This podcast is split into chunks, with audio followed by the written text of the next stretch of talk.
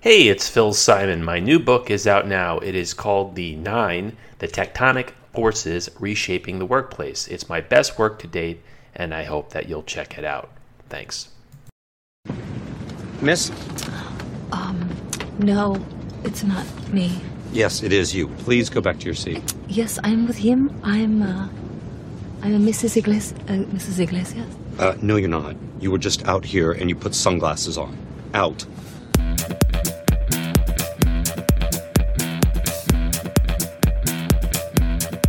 Conversations about Collaboration, episode 63. Elizabeth Harrin joins me today. We discuss her new book, Managing Multiple Projects, sushi, spaghetti, side dishes, productivity, time boxing, and more. Let's get it on. Elizabeth, how you doing? I'm very well, thank you. Thank you for having me on the show. Oh, thanks for being on. Where are you located? I'm in the south of the UK, so about an hour south of London. Okay. Well, congrats on the new book. I want to get right into it. But for people who don't know you, this is what number six for you on project management? It's number seven. Time flies, doesn't it? it's like neglecting one of your kids. I uh, apologies. Numbers. That's it's remarkable. And the more that I kind of delved into project management for my own new one, the more I realized how much had been written. And even um, you know, whether it was project management analytics or, as we'll talk about today, managing multiple projects and how you do that just no shortage of um, ways to look at this project economy and how we get stuff done. I agree. I mean, there's just there's so many books out there and so many articles and so much guidance for people managing projects it makes you wonder why we still get so many of them wrong and why we don't get the success rates that we would perhaps like um, but yes, you're right. It's it affects so many people, doesn't it? I mean, even writing a book is a project. I had a little plan. I expect you approach your books the same way. I just copy and paste a bunch of stuff from Wikipedia. No one's ever called me out on it.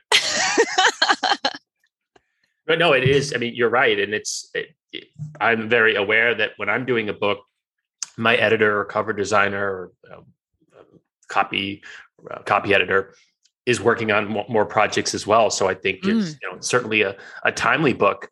Um, just to kind of frame it, um, how big is this project economy? Because I knew it was big. I didn't know it was that big. I mean, trillions plural. Yeah, I would say trillions plural. Um, the, the idea of this project, uh, the project economy, is having a workforce, having a workplace where lots of work is being done on, by projects.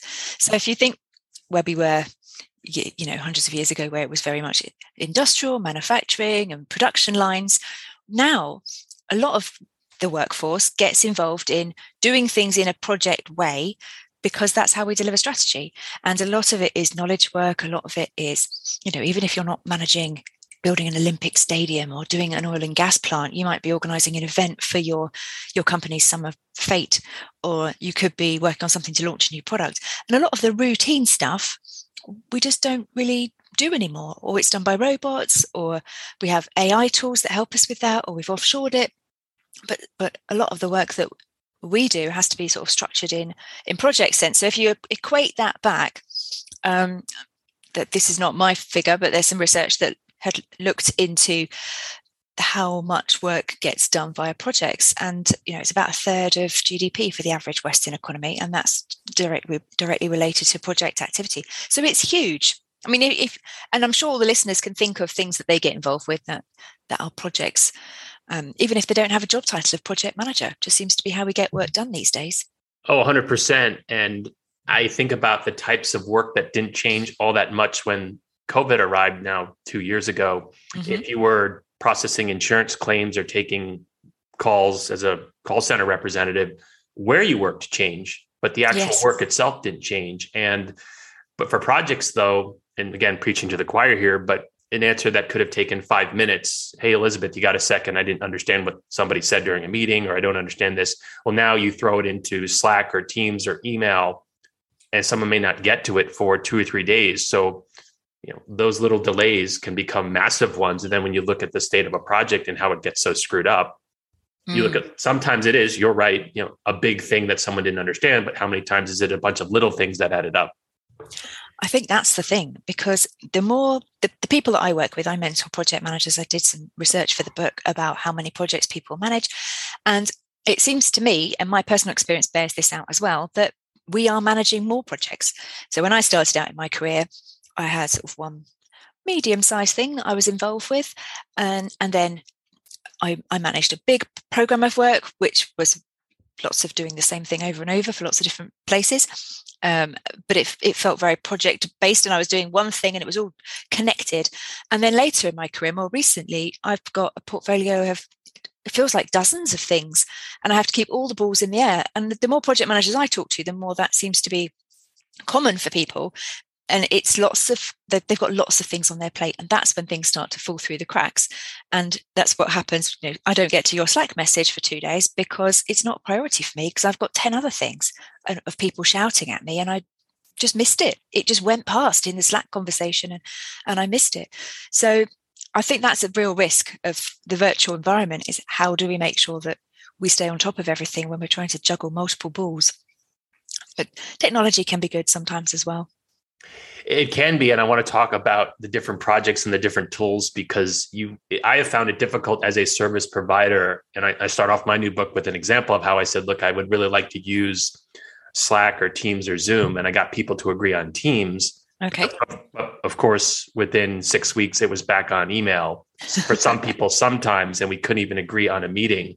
Wow. Um, and even within an organization, I did some research uh, there was a company called Okta that does identity management, and they found that 90% of their clients use both Slack and Teams in different parts of the organization. So, it, who wins, right? If it's a VP of Department A and a VP of Department B, right? Mm-hmm. And it could it doesn't have to be Slack or Teams. It could be WebEx or Zoom. It could be so many different things. It could be well, we don't use Google Docs. The security doesn't allow us. So, uh, how do you how do you decide who wins when it's tools? Because some people don't want to give or they won't provide the training it is difficult. Yeah. When I was talking to someone the other day and they went through a big exercise to look at all the different project management tools that were out there for project management delivery specifically, so task management tools.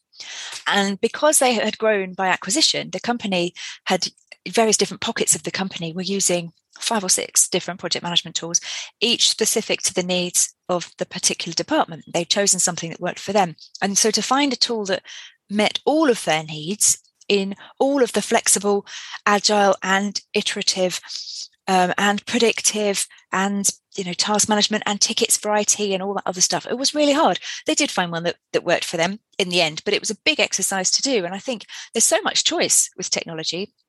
And because often there is no company mandate around what to do and that change management piece about bringing everybody on board with that correct technology or, or the, the most appropriate technology um, doesn't happen departments find something that works for them. And so you have these pockets of good practice in the organization. And because all our needs are different, I mean, even within projects, I work on a, a project team and we have a daily stand up.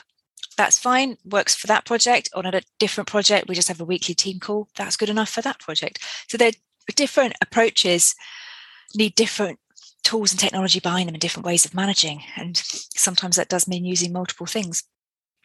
I think it puts project managers in a bit of an awkward position, really, because we tend to do what what is best for the project, which is best for the project stakeholders, and that could mean that people who are in that kind of role end up having to use various different tools because their internal or external clients expect it of them. It's a bit of an admin overhead. I don't know. What would you say? Is there a one perfect solution, one size fits all? I don't think so because you're right. No. It, it's a team doing a Scrum project and you show them a Gantt chart, they'll go, "What the hell is this?" Exactly. And then if it's folks doing what I guess PMI calls predictive, I still don't love that term because when I think predictive, I think predictive analytics, but I understand what waterfall methods are from a decade of beating my head against the wall on crazy projects.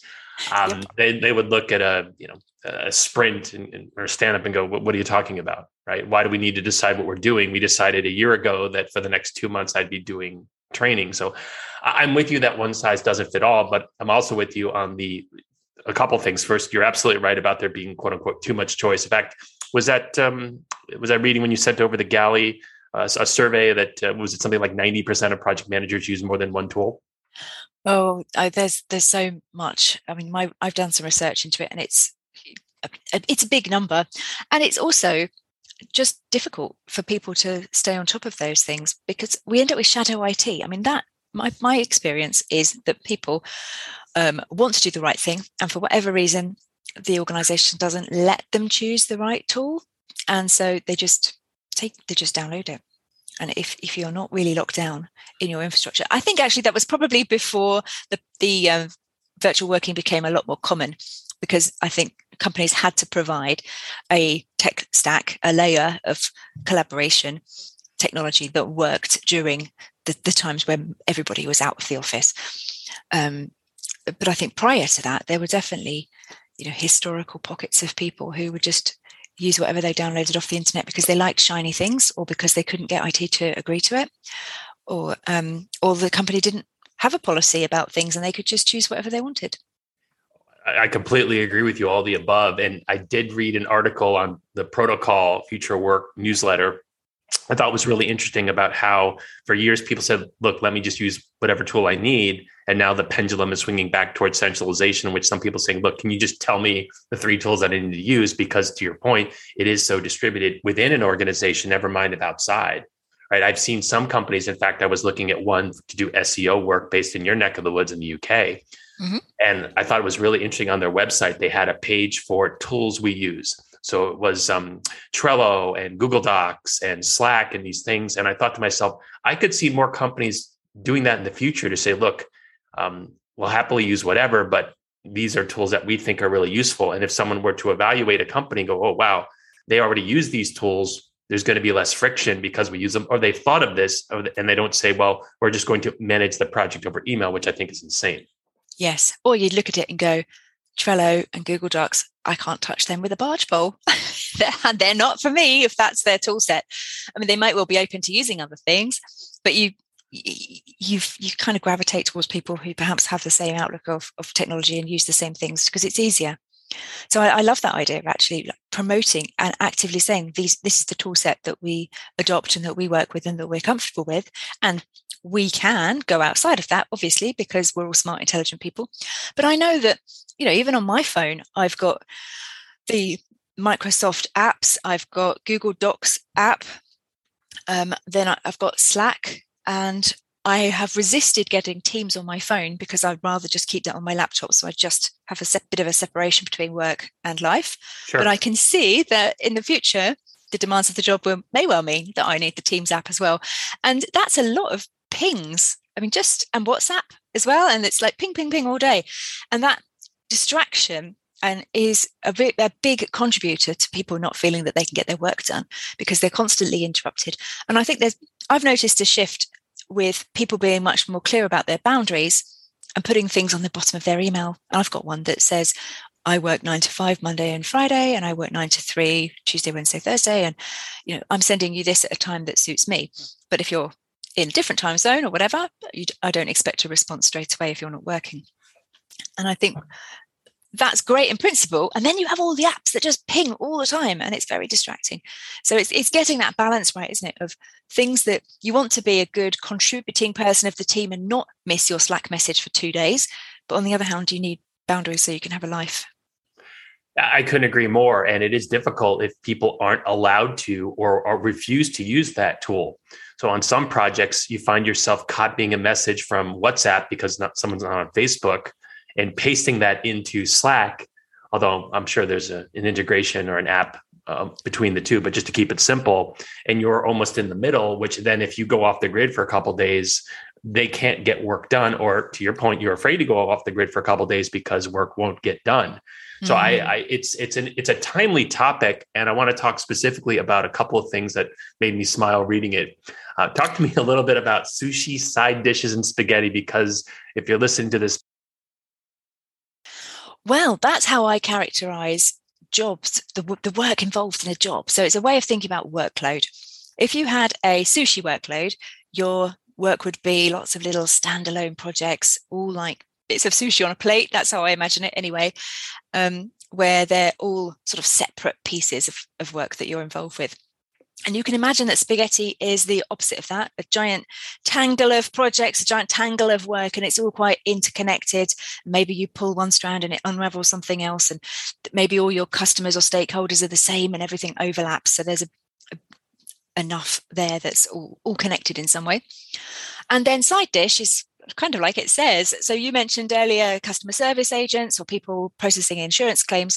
So maybe that is your day job and you have a side dish of projects where your manager expects you to get involved with, I don't know, um, launching a new product or providing a bit of your particular subject matter expertise to something else that's happening in the organization. Does that make sense? It does. It's an interesting visual because I love analogies. And one of my favorites for years has been a house.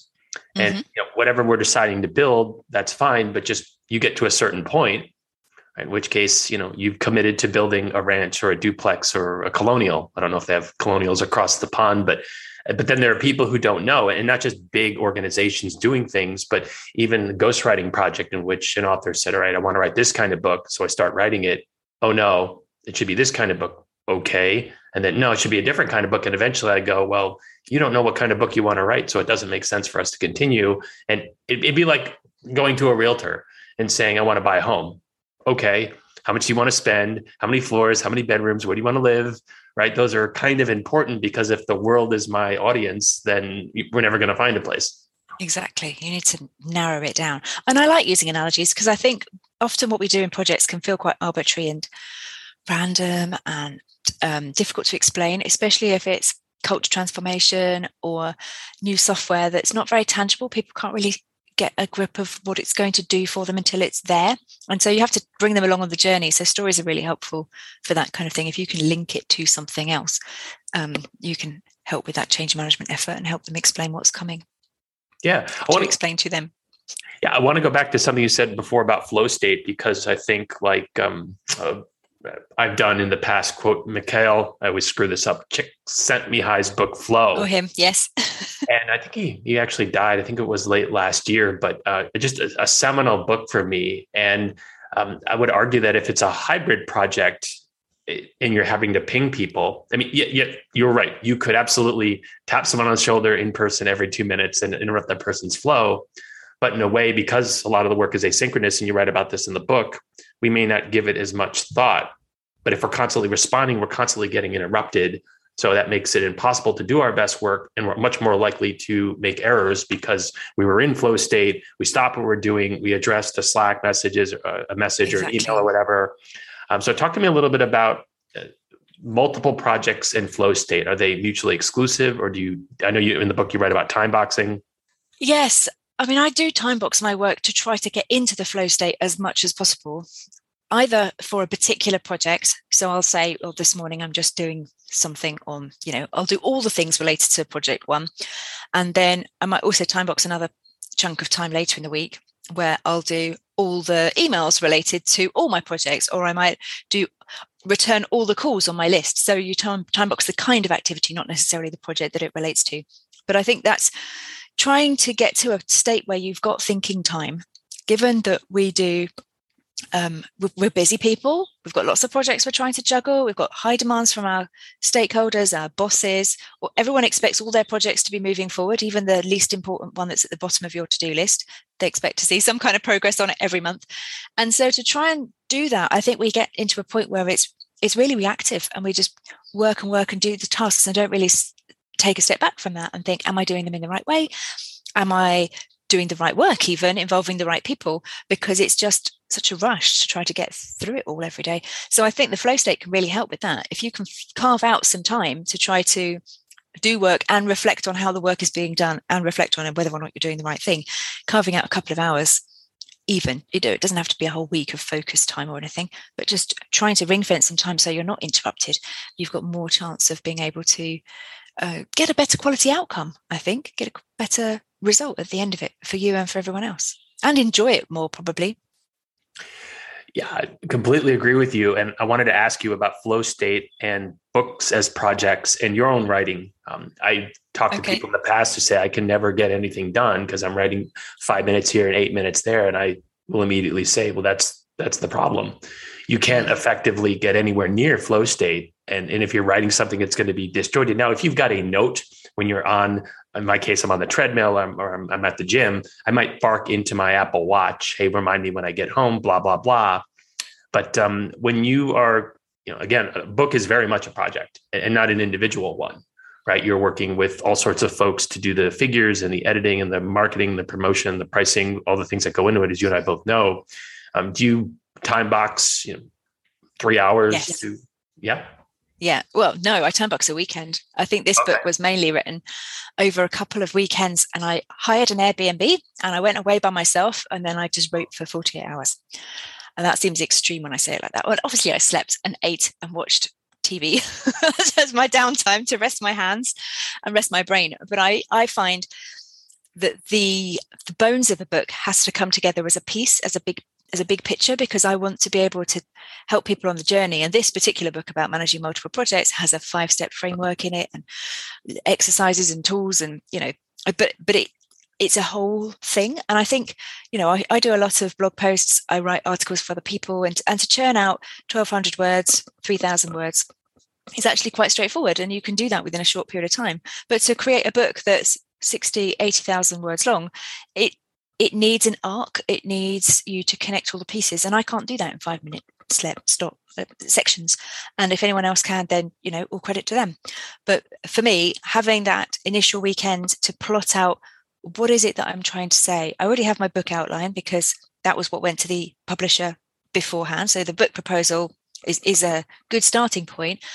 But then you have to put together what what is it that I'm trying to get across to people? How am I going to help people manage multiple projects? What is it that I want them to take away from this so that it can be really practical and hands on and they can do something different as a result and have a better life, have a better work balance because I've taught them something.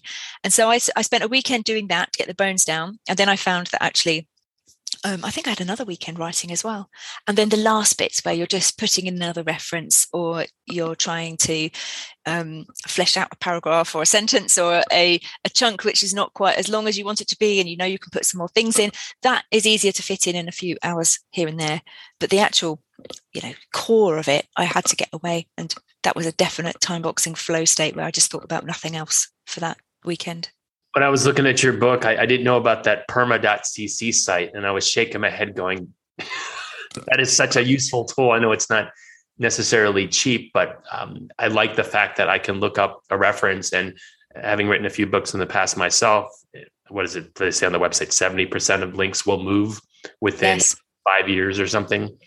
And yes, there, there's the Internet Archive, um, but that's no guarantee that you know they took a snapshot at that time. So that that was just another useful uh, tip as a writer. I thought, okay, I gotta, um, I may actually bite the bullet, spend the money, and redo all of my links, which I don't think would take all that long, because I created them as tiny URLs. But um, no, I, uh, I I find it fascinating that you can go and write you know sixty or eighty thousand words about this particular aspect of project management. It's um, it just it's really interesting to me that you can go that deep in that area. And, and I do, you know, put on your your Swami hat uh, in the future. Do you think that we'll be managing more tasks or fewer tasks? I think we'll be managing more tasks and different tasks. And I think that's the part of project management that we're not taught at the moment. So this whole book came about because um, I, I taught a class on managing multiple projects and it was popular. Um, How could it not be? but I, that's kind of you to say. But I think I did my project management training, and I'm sure yours was the same. It's how do you manage a project? Oh, you write this document and you do an initiation. And even if you're working in Agile, all the courses are just how do you manage one project? I thought, fine, okay. But then when you manage two projects, do you just layer the same thing on again and you repeat the whole process? And what about when you get to five? And then I had situations where I turned up at a meeting to talk about one project, and the project sponsor was the same project sponsor as I had on a different project as well. So I actually was doing two projects for him. So in a project where I was supposed to be talking about one thing, he brought up his other project because I was just his project manager. You know, he didn't really care that eh, this was ring fence time in my mind and in his diary just to talk about the one project and that made me think yeah why why am i not streamlining meetings why am i having two meetings with you when you you only want to see me once it makes much more sense for us both combine it all and so I think when you're starting to manage multiple projects, there are some really obvious synergies that, oh God, I hate that word. but, you know, streamlined approaches, things that you can do differently um, in order to try to be more efficient with your time for yourself and for your stakeholders and your colleagues.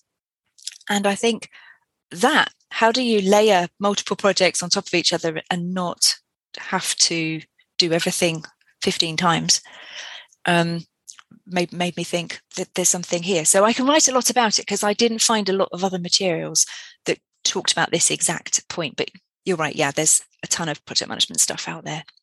Well, if you think about it, it's kind of the, the rationale why I'm doing a book on project management as well. Um, you know, was it 30,000 or 60,000 books, depending on your keywords on Amazon, came out pre pandemic on project management. But I would imagine that very few are about hybrid work because hybrid work is relatively new. And to your point, yes. Um, you know, there, at least from what I can tell, not that many books on the subject. So um, and I wanted to congratulate you as well because even though you did your research, it doesn't come across as overly academic. And there are a lot of, whether it's the framework or the practical tips, um, you definitely get into those adjacent areas, whether it's productivity or time management or, or even happiness. Because how can you be happy as an employer, or even as a person, if you're constantly responding to you know 15 applications pinging you all day? I just don't see how that happens. And one of the questions I asked when I was doing that research was, "Have you considered leaving project management?" and you know what what stresses you out the most about project management? And the amount of people who don't enjoy their job. Maybe you know when you do a survey and you put it out on the internet and people fill it in they all self-select. So maybe i just attracted the grumpy ones. But i certainly had a lot of, of uh, narrative comments in there that that made me think we're not treating people nicely at work we don't make it easy for them to do their best work we put a lot of pressure onto people who are in um, project roles, either because they're trying to do that and their ordinary job as well, or or just because we have no visibility of what they're doing, or why why is it so difficult to be a, someone who leads projects these days? I think there's huge amounts of expectations, not an awful lot of support, poor strategy, and poor leadership. And but other than that, it's going great. Yay! Yay for the workplace. Um, no, it's, yeah, it's easy so, to be negative. In fact, I, I, remember a million years ago when I wrote my first book, I came across as a as a negative Nelly, but you know I'd seen, and these were on very similar projects. They were large scale, big budgets, but you know it's not like you know, in 2008 it was the first healthcare organization to implement a new enterprise system right? This you know and when i think about companies um you know it's um, accenture worked with hertz the rental car company and they paid 32 million dollars to build a website and a mobile app in 2016 well the iphone dropped in 2007 the project wound up in court. Um, so it makes me think that they're you know it, and I, I often wonder if those statistics on project management are understated right? People don't want to admit that it's that it goes poorly. I mean I'm sure that's the case. And if you, that's why I like to use case studies from public sector projects because mm. they bear all. I mean, in over in the UK, we have um, the National Audit Office, and they look at the government's projects and they rip them apart. And actually, that I think that's been a really useful, valuable exercise for key leaders in government to see, to have someone hold them account. And I think you have something as well. Is it the General Accountability Office or something, GAO in the states, that, that also looks at that you know it holds the government account and does all of that analysis. I don't know but there is an organization. I'm sure most governments have something which which um, looks into what things are doing. It's just an internal audit function really. But the national audit office reports are really eye-opening because they they don't hold back. They'll say no there was no senior leadership or this information should have passed between this and that caused a three month nine month delay and millions of extra pounds. And but we need that level of transparency because if we don't have it, how are we ever supposed to get better? I'm speechless. I have nothing to add. I'll get you out of here. This, Elizabeth. What book are you currently reading?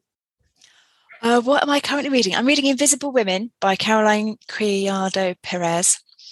And yeah, on the subject of being negative, I can only read it in small sections because I find it incredibly sad and um, disappointing. It is brilliantly written. It's very entertaining and engaging, and the research is woven through the narrative. It's an excellent book, but you you read a chapter of it and you think, "Gosh, the world is a depressing place." So to counteract that, I'm also reading Harlan Coben's Into the in the Woods, which is a murder mystery, which which is very gripping in a different way. Huh. That's on my bedside cabinet at the moment. Good stuff, Elizabeth. Thanks so much for your time. I really enjoyed it. You're very welcome. Thank you for having me on the show. Remember that these episodes drop every Tuesday. However, If you'd like early access to them, you're in luck. I've launched a Patreon page for this podcast at, wait for it, patreon.com forward slash Phil Simon. I've set up a number of different tiers, including early access and podcast sponsorships. Thanks for listening to Conversations about Collaboration. If you like what you heard, and how can you not? Please download, like, and or subscribe. See you next time.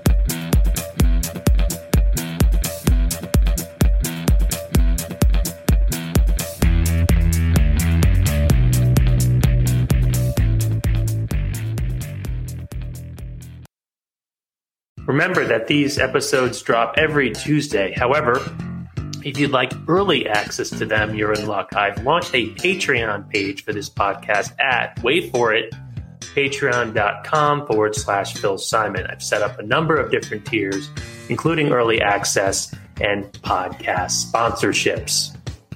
Thanks for listening to Conversations about Collaboration. If you like what you heard, and how can you not? Please download, like, and or subscribe. See you next time.